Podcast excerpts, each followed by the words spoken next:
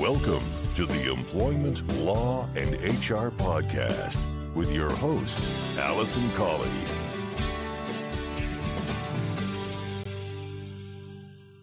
Hello, and welcome to this episode number 78 of the Employment Law and HR Podcast. I'm your host, Alison Colley. For those of you who have been listening in the last couple of weeks, you'll know that I've been doing a mini series on mental health issues and mental health at work. And this is the final episode in that four part series. And today I'm really pleased to be joined by two guests who I have interviewed on today's podcast Gill Hepburn and Ian Smith from the iTalk service. So, this episode of the podcast is going to be an interview, an interview with the experts, just with us talking about mental health at work, things that employers can do, and things that employees can do to help themselves. Because it's an interview, the sound quality isn't as it normally would be, so please do bear with me. Um, the different levels of voices may make it difficult to hear at times, so I apologise for that in advance, but do bear with it because there's some really good content in there. So, without further ado, I'm going to get into this week's content.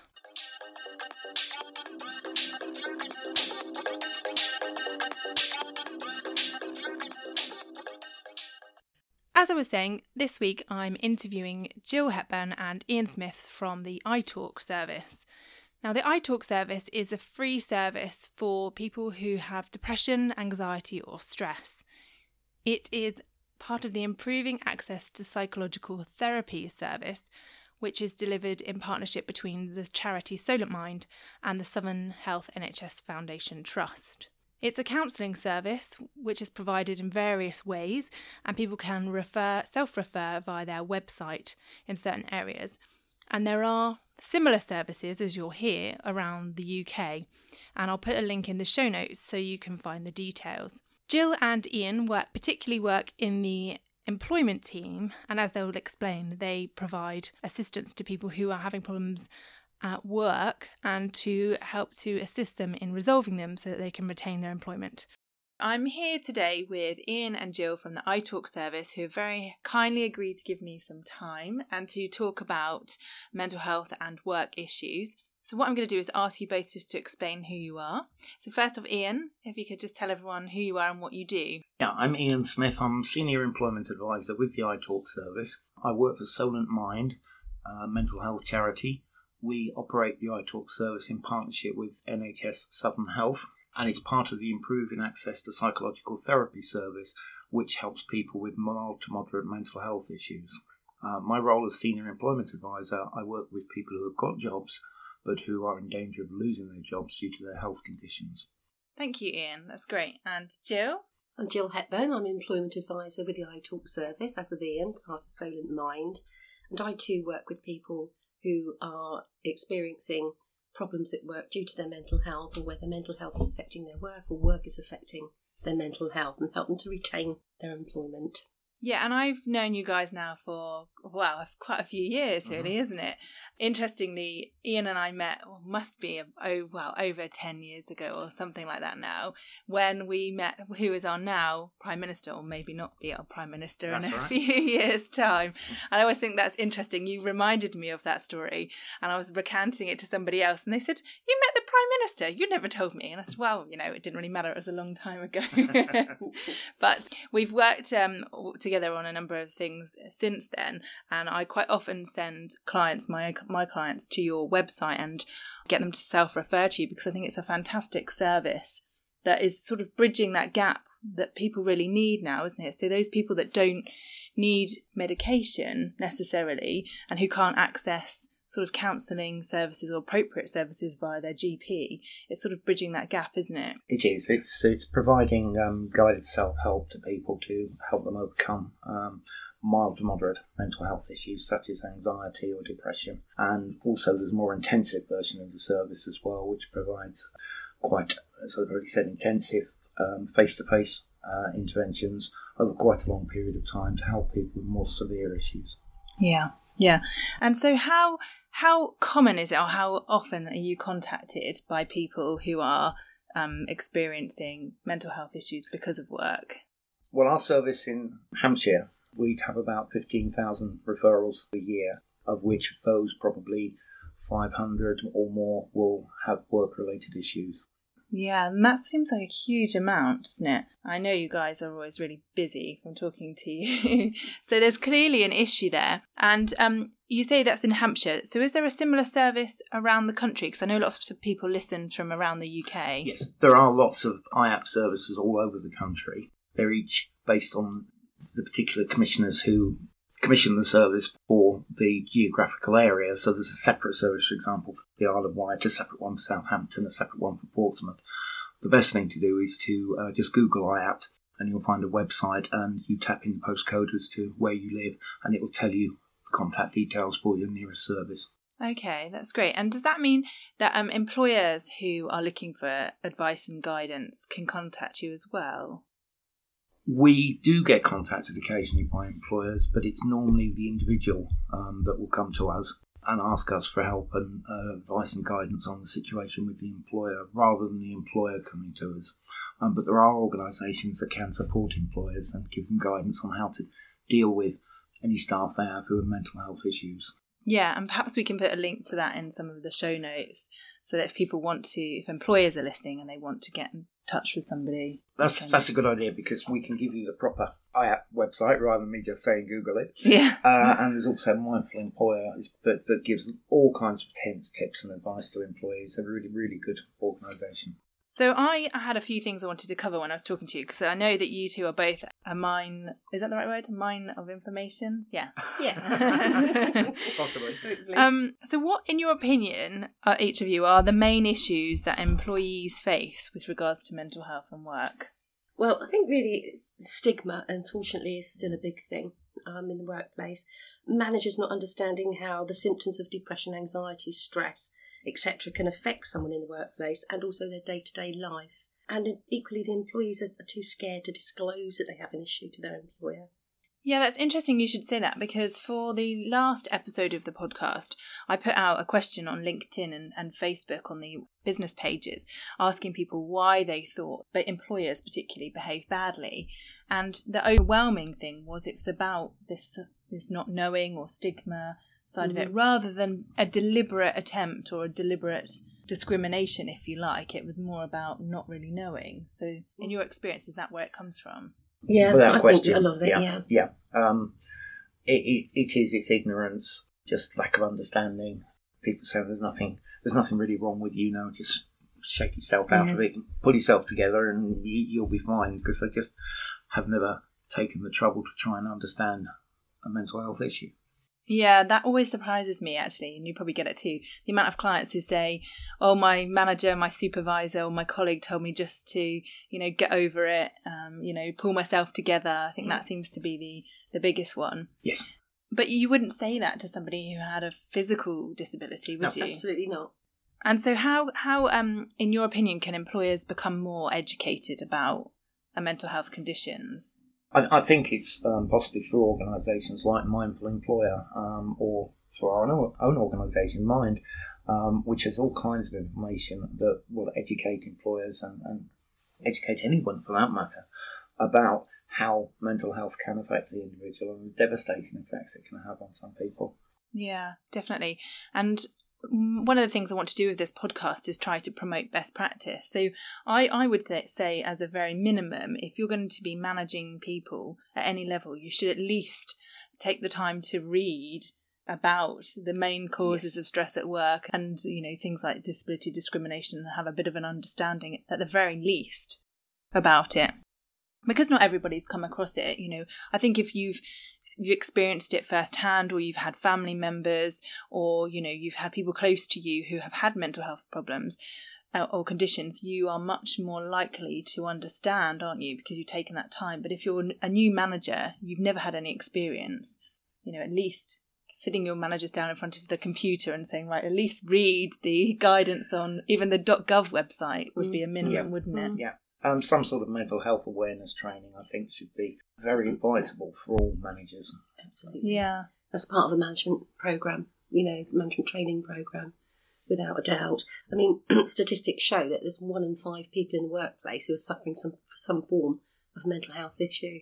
Yeah, and if you think about the lost, you know, just from a commercial perspective as an employer, the lost days and the lost productivity, and just not addressing that in the simplest of ways, I suppose. I think I read somewhere it's something like eighty billion pounds a year lost through Mm. mental health illness in the workplace. I mean, it's a horrendous amount of money. Yeah. And so, what do you think then are the main triggers or causes for people to have sort of work related stress and conditions?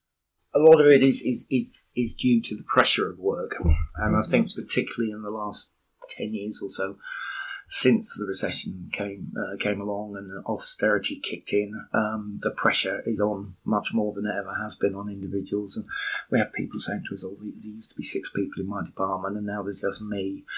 So there, is a lot more pressure on individuals to perform more, I think, and and do more for less. And I think particularly mature people in the workplace, they can't handle that. They've always done things in a certain way, and the newer ways of working, which has been forced upon us by circumstances, a lot of people do find it very difficult to cope with.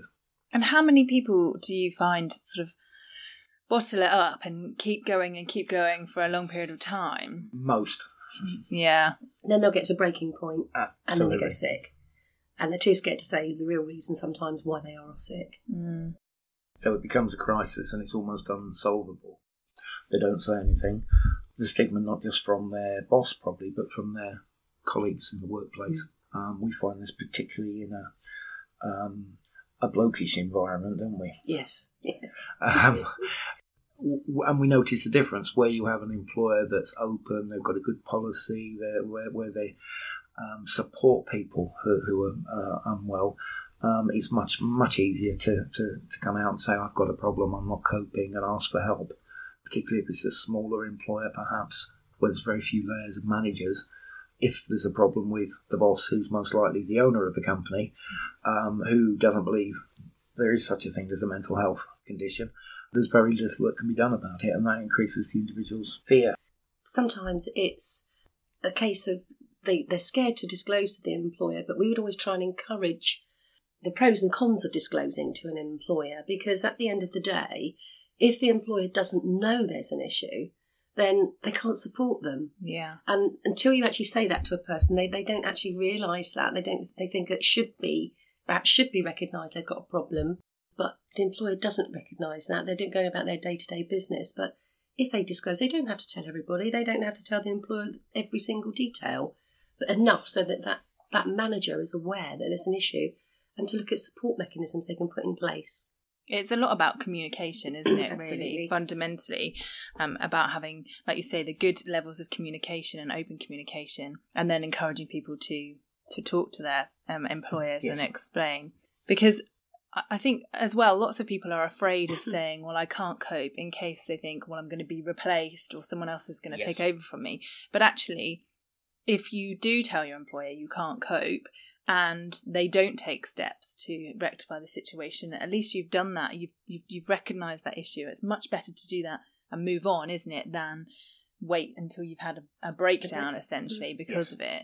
And I think one of the things I find when dealing with with clients and um, particularly clients that you, you guys refer to me is that they you often find that they're hanging on to their job at you know the cost of their health at the cost of their family life and you know I one of the first things I always say is actually work is the the least important thing in life isn't it really yes. I encourage individuals I'm working with to actually leave their employment, even though my job is to keep them in work. Because I can see that the, the job they've got is the thing that's making them unwell, and there may be no solution to that particular problem if the employer um, isn't receptive to, to making adjustments or, or helping the individual, or it's just impossible for that to happen because of the nature of the work. Then the best thing sometimes is to get out of there for your own health. Put yourself first um, and your family first, and, and think of yourself and start again somewhere else. and quite often you find it that the if the condition is caused by work once they've left work they actually have a much quicker recovery than any kind of talking therapies that you can do Absolutely. Mm. Yeah. Definitely. No, that's really interesting. So, what sort of are there some self help, or do you know of any self help tips and um, things that employees could do whilst at work if they are you know, if they're feeling stressed or under pressure, to sort of look after their own mental well-being? I, th- I think really it, it all comes down to disclosing to, to at least their manager to enable them to come up with some ideas that may help them. I mean, for example, um, it could be that person that suffers with anxiety.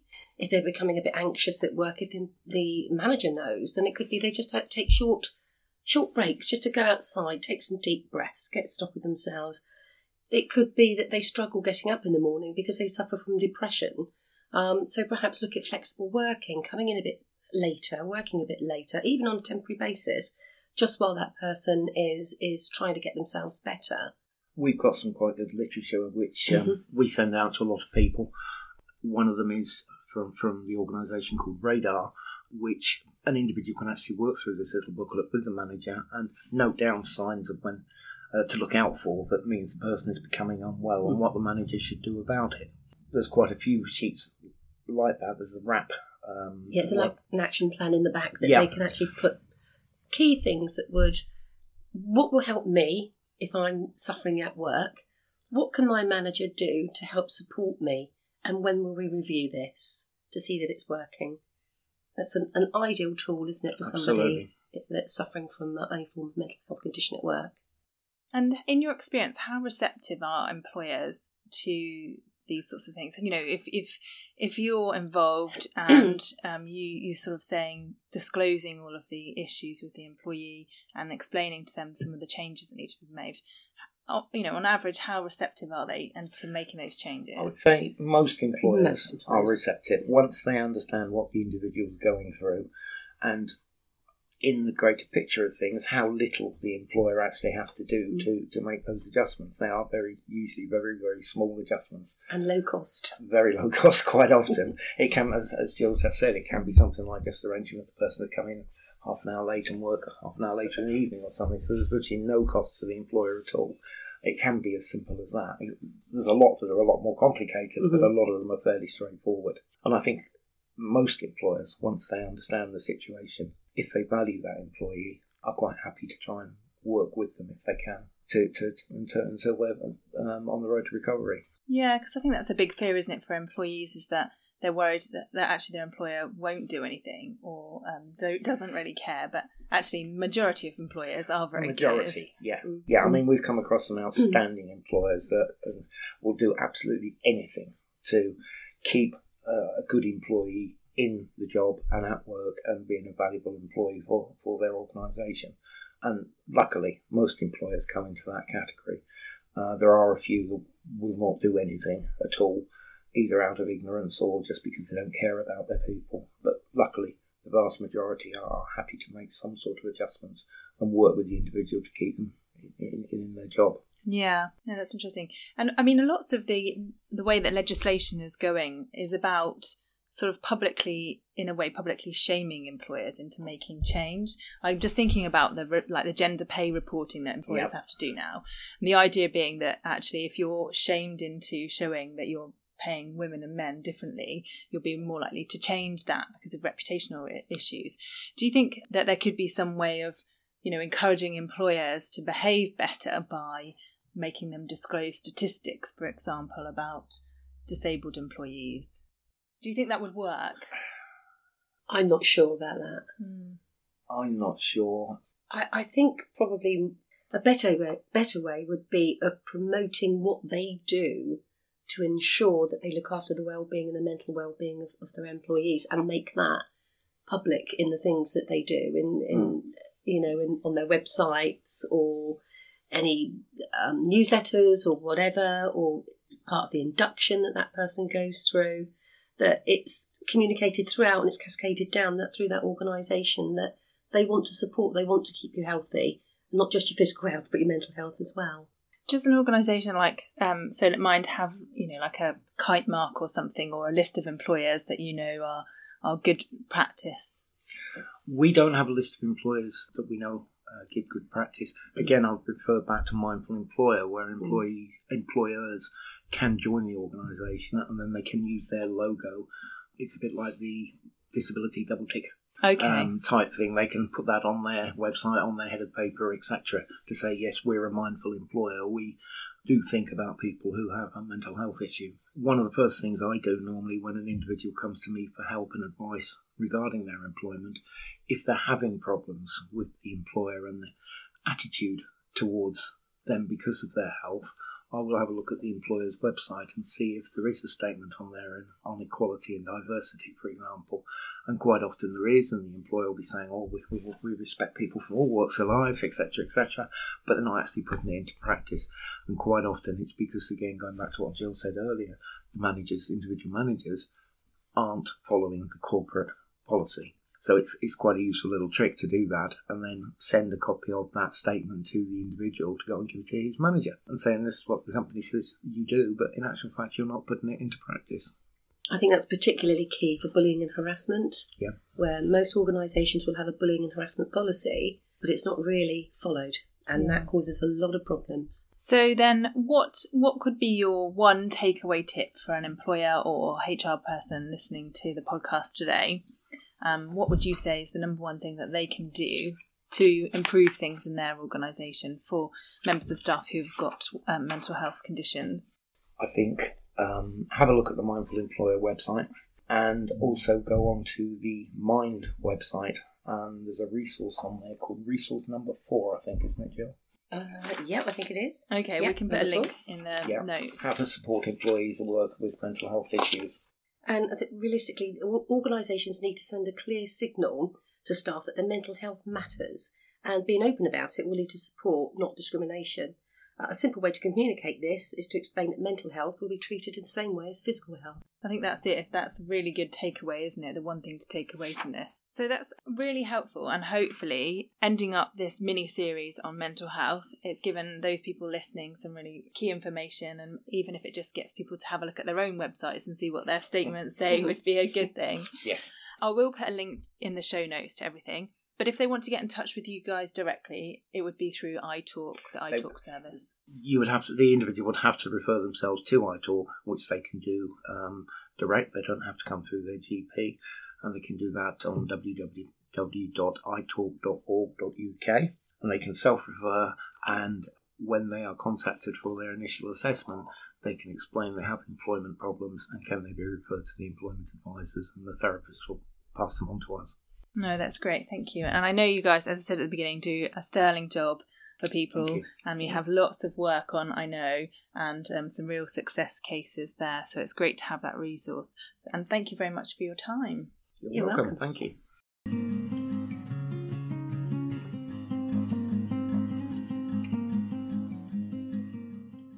Hopefully, you have found that content really useful. I will put all the links in the show notes so you can find information and a summary about the things that we've talked about.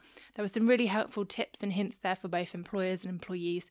So, if you found it useful, I'd be really grateful if you get in touch. You can contact me, it's alison at realemploymentadvice.co.uk, and I'll put all the details of how you can contact iTalk and similar services in your area on the show notes, which you can find at adviceforemployers.co.uk forward slash podcast forward slash 78. Many thanks for listening and have a great week. Thanks again for listening. Just want to finalise by saying I wouldn't be a lawyer unless I had a legal disclaimer. So I must just say to you that the information in this podcast is for information only. It's general review and a general update. It's always necessary to get specific legal advice about your circumstances. So please don't rely on anything that you've heard in this podcast. But please do feel free to contact me if you'd like further information or specific advice.